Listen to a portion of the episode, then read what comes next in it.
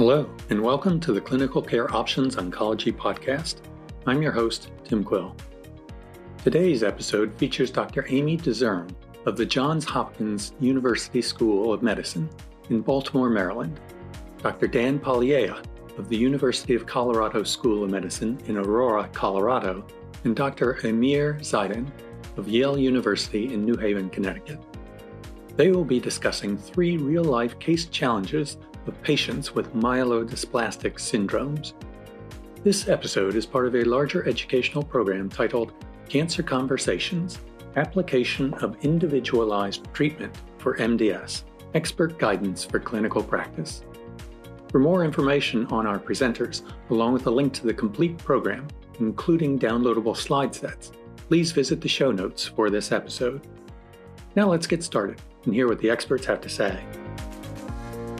It's a real pleasure to be with everyone today, and particularly with my uh, colleagues and friends, Amir and Amy.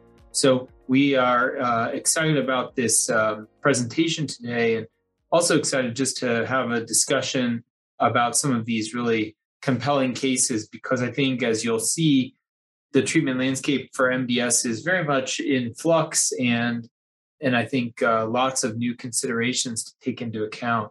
So we're going to just start with this first case an older man who presents with persistent fatigue. So this is a 69 year old male, long term fatigue for several years. And sure enough, after having, you know, we hear this often by the time they get to us, they had had some complaints for a significant period of time before uh, routine blood work has been done. Lots of uh, older patients, in particular, you know, there's a lot of other potential explanations and also a lot chalked up to just the uh, quote unquote normal ravages of aging. But this patient, sure enough, did have significant macrocytic anemia and neutropenia.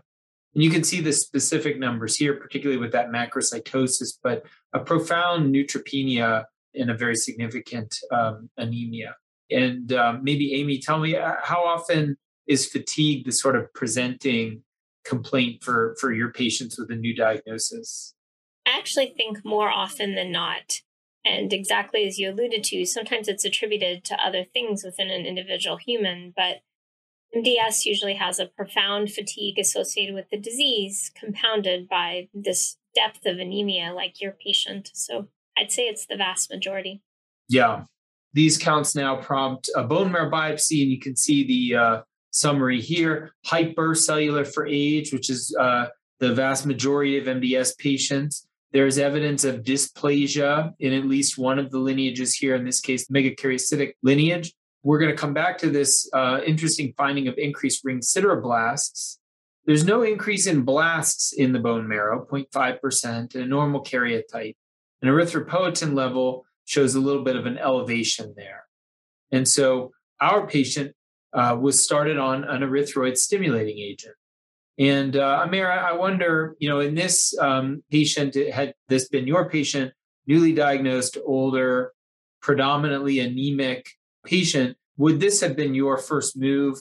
Yeah, that's an excellent question. So I think for this particular scenario, my first move actually is usually to confirm the diagnosis because with low risk MDS, especially in situations where you don't have an increase in the blast count and a normal karyotype, there are many things that could mimic MDS and are not in reality MDS. And actually, I have even seen patients who were treated in, in the community setting for MDS who turned out to have copper deficiency or B12 deficiency. So I think in situations where there is no clear typical karyotypic abnormalities or no increase in the blast count, it's very important to look for other causes, nutrition deficiencies, B12, copper, autoimmune conditions, other medications. All of these things can cause dysplasia. So dysplasia does not equate MDS, and I think that's important to know.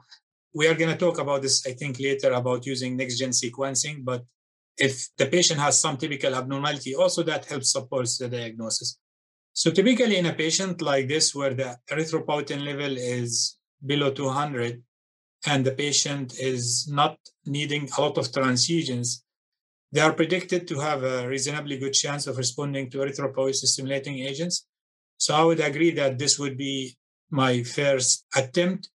with the caveat that you mentioned here is that this patient has also a little bit of not a little bit actually significant neutropenia his anc is like 0.1% so depending on the specifics of the clinical situation there are patients who live with these neutrophil counts for months and years without significant infections. So if this is not causing the patient significant problems. I think esa alone is reasonable. Is the patient having problems from the neutropenia? I might consider other therapies. Those are all great points. Thanks, Amer. And um, I typically have a low enthusiasm for success of an erythroid stimulating agent just because there are not that many patients that you know that really fit the criteria of sort of uh, you know significant anemia is the predominant problem and low uh, native erythropoietin level. Most of these patients, their bone marrow is well aware that they're anemic and their kidneys are working very hard to make lots and lots of erythropoietin and so giving more of a synthetic form uh, doesn't typically help. But this was one case where, based on the numbers in the clinical scenario, you know, we thought we'd try, and, and sure enough, there was some effectiveness of this therapy, but it was fairly temporary. So after about six months, patients' uh, requirement for blood transfusions began to rise again. So back to something that Amer just said, it is crucial when you're making this diagnosis to actually make the diagnosis. And as Amer pointed out, there was nothing in the original profile uh, that I presented to you that sealed the deal that this was a clonal abnormality. Uh, in other words, that this was MDS and not some other nutritional or uh, other explanation. What I didn't tell you was that from the beginning, we had noted that this patient had an SF3B1 mutation, and that corresponds amazingly nearly 100% with the morphologic finding of ring sideroblasts. And so Amy, do you want to just talk a, a little bit? I know you were involved or, have been involved uh, a lot in some of these discoveries. This correlation between a morphologic abnormality and a genetic mutation. How did that come to be a little bit, and, and how do you think of this in clinical practice? What does this mean? Well, I think there's a lot of ways to answer that question, but what you said is true. There's some nice publications that demonstrate that over 80% of patients in whom the morphologic ring sideroblasts, you're going to find a splicing mutation, usually in SF3B1. And these genotype phenotype correlations help guide us down specific therapeutic paths. And I think, honestly, one other pearl about making sure that we're working up a patient with anemia, cytopenias, looking for a diagnosis of MDS correctly, is to order that iron stain, especially so that you can see whether or not morphologically there's ring sideroblasts, mm-hmm. and then if the molecular information recapitulates this. Hopefully, that's what you're looking for. Yeah. And then, real quick, when you see this, does that have any sort of prognostic implications, any expectations for how your patient might do in the setting of having this finding? Sure. So I'll mention this case is a wee bit atypical, as usually people with this variant allele frequency of a splicing mutation might not be quite this neutropenic. But in patients with an isolated anemia that have this type of mutation in ring sideroblasts, we think of that as quite a favorable morphologic appearance as well as molecular phenotype with low risk disease, as you showed us with your IPSSR calculation. And we think that they're going to have a fairly long lifetime with their chronic anemia from lower risk MDS. Great. Thank you. So this patient was indeed eligible for luspatercept. And um, this is based on the New England Journal of Medicine randomized clinical trial that included low to intermediate risk MDS patients who were anemic with uh, significant transfusion needs and had either failed or were predicted to fail an erythroid stimulating agent. And um, luspatercept is a subcutaneous therapy given uh, about every three weeks. And in this particular patient, uh, they uh, did achieve transfusion independence, and this patient completed six doses of therapy with really very minimal side effects. And in the medalist study uh, that led to the approval of this therapy, uh, the finding was about 40% of patients uh, who were randomized to luspatercept did have a significant benefit with respect to uh, transfusion independence. And Amy, do you want to just tell a bit about about the unique mechanism through which we think this works? Sure. So luspatercept is a really unique drug that has been around for a long time. It was originally looked at for other disorders, but it is able to raise the hemoglobin through late stage erythroid maturation, which is different than our baseline erythropoiesis stimulating agents. And the SMAD2 mechanism and the ligand trap is actually quite well described in the lab. And certainly, laboratory investigators are looking for other avenues to use this in our patients. Great. That's really helpful. Yeah. So, right or wrong, I kind of have tended to think of this therapy as maybe not one that modifies the disease, but one that can certainly help improve transfusion uh, requirements or decrease those. And that may not be the way that to properly think about it uh, going forward.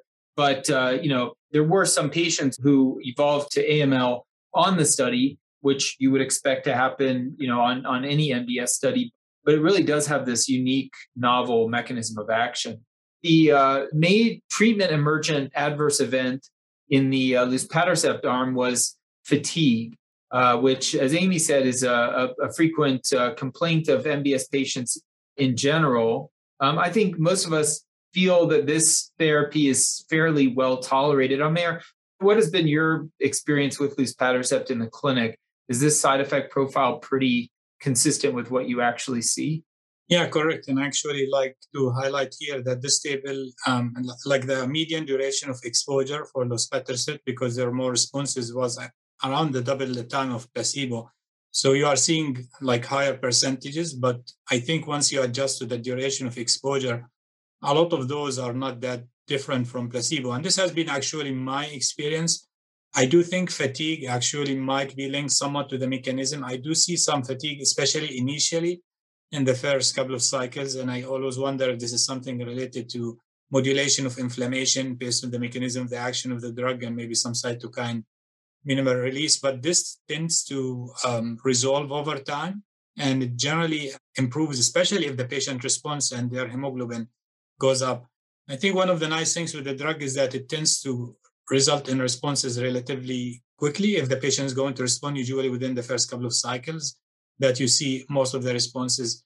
But I do, I think uh, it's one of the easier drugs to tolerate, especially when you consider the alternatives. Like for a patient who is not responding to erythropoiesis stimulating agents, your other options is usually lenalidomide and uh, or hypomethylating agent therapy. And while those also are reasonably well tolerated, they tend to have more, I think, side effects, uh, especially on the blood counts. Um, I think one interesting finding actually, in, uh, and we published on or presented some of that data. I think the publication is still under review. Some patients actually improve their other blood counts, like the neutrophil and the platelet count. In some patients, can improve. So I think that could be another attraction in, in this particular patient. Those are great points. Thanks, Amer. Okay, well, I'm going to um, turn it over to my friend Amy DeZern. She's going to talk about the application of individualized treatment for MDS Thank you, Dan. So we'll transition to a little bit of a different case, but you'll see some similarities with the first. This is a 67 year old retired gentleman who really is pretty active, spends a lot of time with his grandchildren. He has some baseline medical problems hypertension, takes an oral hypoglycemic for diabetes. He actually had a lung cancer that was just surgically resected quite a while back. And when I met him, he had just recently become transfusion dependent with a hemoglobin of 7.8. He's also neutropenic, though not quite as much as Dan's patient at 580. And he's also thrombocytopenic at only 64,000. And so, certainly, anybody in the age bracket, sort of over 60, usually over 50, with multiple cell lines down, we really should be thinking about a primary marrow disorder and evaluating in the bone marrow. Given that he was pancytopenic, we looked pretty efficiently. And unfortunately, he had elevated blasts at 8%, quite a bit of trilineage dysplasia, and also a karyotypic abnormality with trisomy 8. As I do in all my patients, I get concomitant diagnostic next generation sequencing. And as you can see listed there, unfortunately, he also has a lot of adverse clonality. So, exactly as Dan did with his patient, we calculated the IPSSR. I really use this almost exclusively now, but I think I'll ask Amer. Do you have any other prognostic scoring systems that you calculate at the time of diagnosis for your patients? No, I actually follow also the revised IPSS. I think when the patients land in the intermediate risk group, sometimes I think more about other, you know, risk stratification schemas such as the WHO based prognostic scoring system or the MD Anderson prognostic scoring system. I think the main issue with this one also, as you mentioned, it does not include the molecular characteristics. So I tend to kind of incorporate that in my thinking when I approach a patient. I think that's a really good point. Unfortunately, for this real human being, this was pretty clear cut. He got points for his karyotypic abnormality. He has increased blasts, a low hemoglobin, a low platelet count, a low neutrophil count. So on all marks, he gets very high risk disease. And you compound that with his five separate molecular mutations. So this really is someone who's quite high risk.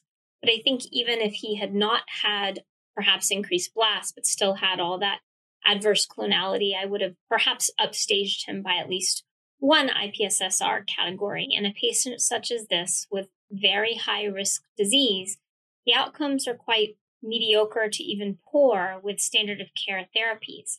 And we find ourselves in a relative boon in the MDS space right now. This is the first time that we have four phase three clinical trials, all for the same patient population, which is high risk MDS, just as this patient had. Sort of feast or famine, and you might really think how could we consider which trial to offer somebody who is eager and amenable to this? And I think we have to really think about what we're offering patients with these randomized trials. And it certainly is not an easy decision to decide on referrals. I mentioned he was 67, he enjoys time with his grandchildren. I did offer him clinical trials, but there's really no right or wrong. And certainly there are patients in whom it's just not the right thing. However, standard of care with a hypomethylating agent was chosen for this patient based on his wishes. So, if you had been his clinician, which of these hypomethylating agents would you choose? I think the way I see this is azacitidine and decitabine are equivalent and both very appropriate, acceptable option. Azacitidine IV versus sub-Q is equivalent. And now we know that decitabine IV versus PO is equivalent.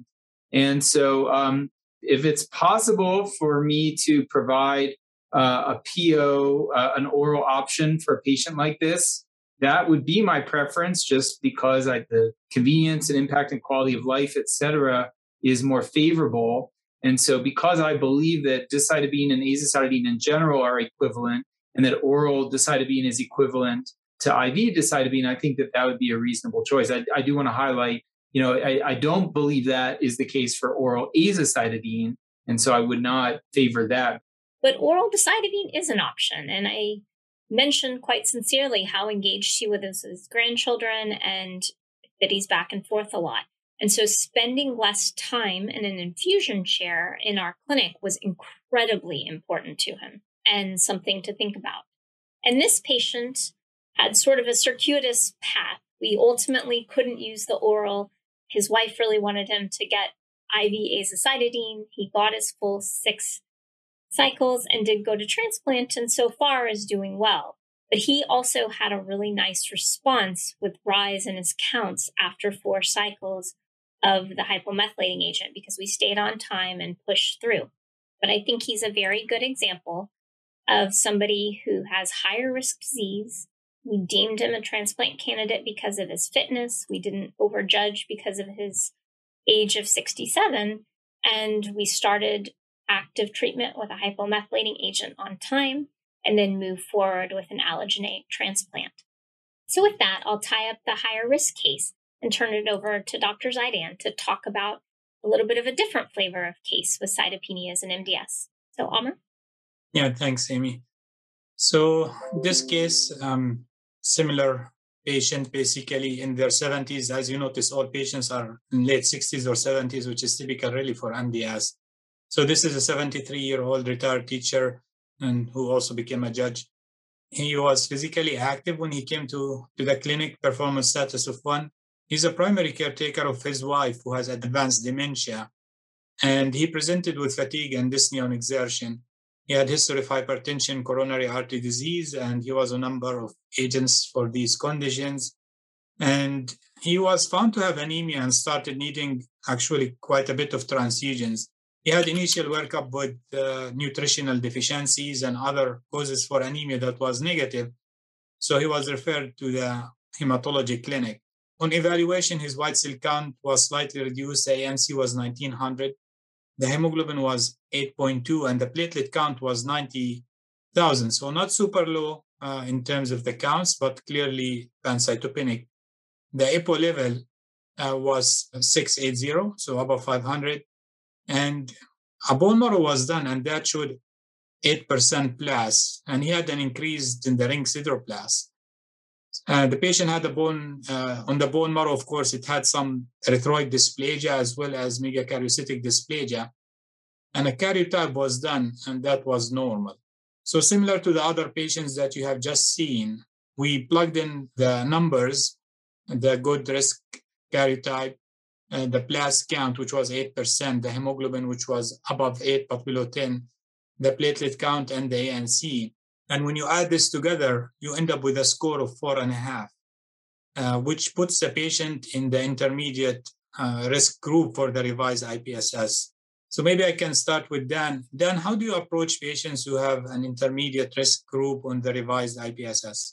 Yeah, you know, this is tough. Um, I think, you know, to me, if a patient has increased blasts, anything over over five percent, then you know I, I think that an intermediate risk score on IPSSR isn't terribly predictive of outcomes. I think those are patients that are kind of marching along to an AML regardless of what the other data might say. So that has a lot more weight to me than it probably does within the IPSS. And then also, you know, the, the results of the next gen sequencing knowing what mutations are at play uh, is also very helpful here in an intermediate uh, risk case. As we said before, that has not been incorporated into the IPSSR, but many of the those mutations, this, the prognostic status are is well known, and so uh, adding that into the sort of uh, prognostic uh, assessment, I think, is very helpful for intermediate risk patients.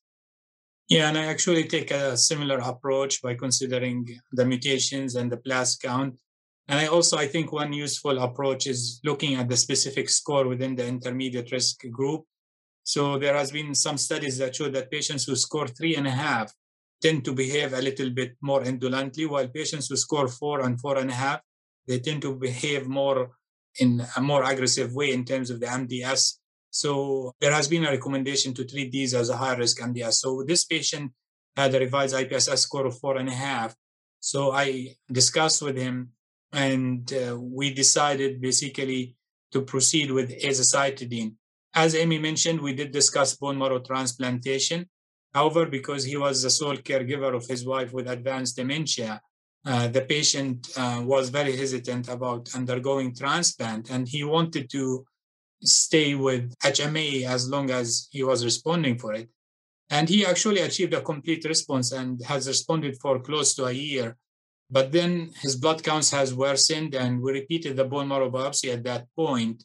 I have to mention here that we did a bone marrow at the time of uh, response, and his blast count has reduced, and this is why he was on CR. So now he has 11% blast in his marrow. So, Amy, how would you approach uh, the situation at this point? Well, I feel somewhat sad for him. This would be a secondary hypomethylating agent failure situation, which really happens to all patients. I think honestly, it's a matter of when, not if, because it's not intended as a cure. But this is the point in time where I talk about other chemotherapies, what standard of cares there are available. I talk about transfusional support alone. I don't talk about transplant at this point because we can't take somebody who's no longer responding to a therapy with 11% blast straight to a transplant. And then I emphasize clinical trials because this really is where there's a dearth of therapies and we can improve by having some novel agents. And all of these are very reasonable options. I think compared to the first two cases, unfortunately, in this situation, there is really no FDA approved um, treatment for after HMA failure for patients with high risk MDS. As Amy mentioned, the survival after HMA failure tend to be quite grim. It's somewhere between four to six months in most patients. And one actually strategy that I see often in the community, largely because there is no approved treatments in the setting, is switching the agent. So I see patients who are on azacitidine who get switched to decitabine or the other way around. And this is something I strongly discourage uh, because I think the data, as you can see here, indicates that approaches does not really lead to good responses. The only situation in which I would switch between the HMA is, in, is a situation in which the HMA is stopped because of issues related to tolerance potentially, or if we want to switch from IV to sub-Q, for example, or the other way around, but not for clear resistance. So I would not do an HMA switch. What would we do? Uh, I think, as Amy mentioned as well, is that the main, I think, uh, point I usually try to address is whether we are trying to go on a curative path. So this patient, he's 69, he's in relatively good performance status. While he did refuse transplant originally, I would still bring up the subject here because I think anything short of a transplant, you cannot expect any potential for long-term survival. And you can see here in, in, in this uh, retrospective analysis that patients who had transplant were the patients who have done the best. Of course, there's some selection bias here, but clearly, I think um, trying to aim for transplant in a patient with a potential curative approach makes more sense in most patients. While if the approach is not going to be curative, then other strategies along the lines of what Amy mentioned, such as best supportive care, can be used. And HMA failure has been a very difficult setting to treat patients, uh, largely because we still don't fully understand the mechanism of action of HMAs and what mediates um, failure to their uh, activity. So, rational development of therapies have been quite difficult in this setting. Also, many patients with MDS do not have targeted or targetable mutations compared to AML. In AML, you have a lot of patients who have FLT3 IDH mutations, which can be targeted for therapies. While in MDS, those are a small minority of patients so I often like refer to HMA failure sitting as the black hole of treatment of MDS. And I think this is a strong argument of why you should try to optimize your frontline therapy as much as possible, ideally by going to clinical trials with combinations so that you are trying to minimize or delay the situation as much as possible. Thank you very much to our expert panel, and thanks to you, the listeners, for joining us. As a reminder, view the full program Application of Individualized Treatment for MDS, Expert Guidance for Clinical Practice, on the Clinical Care Options website, please click on the link in the show notes. As always, thanks for listening.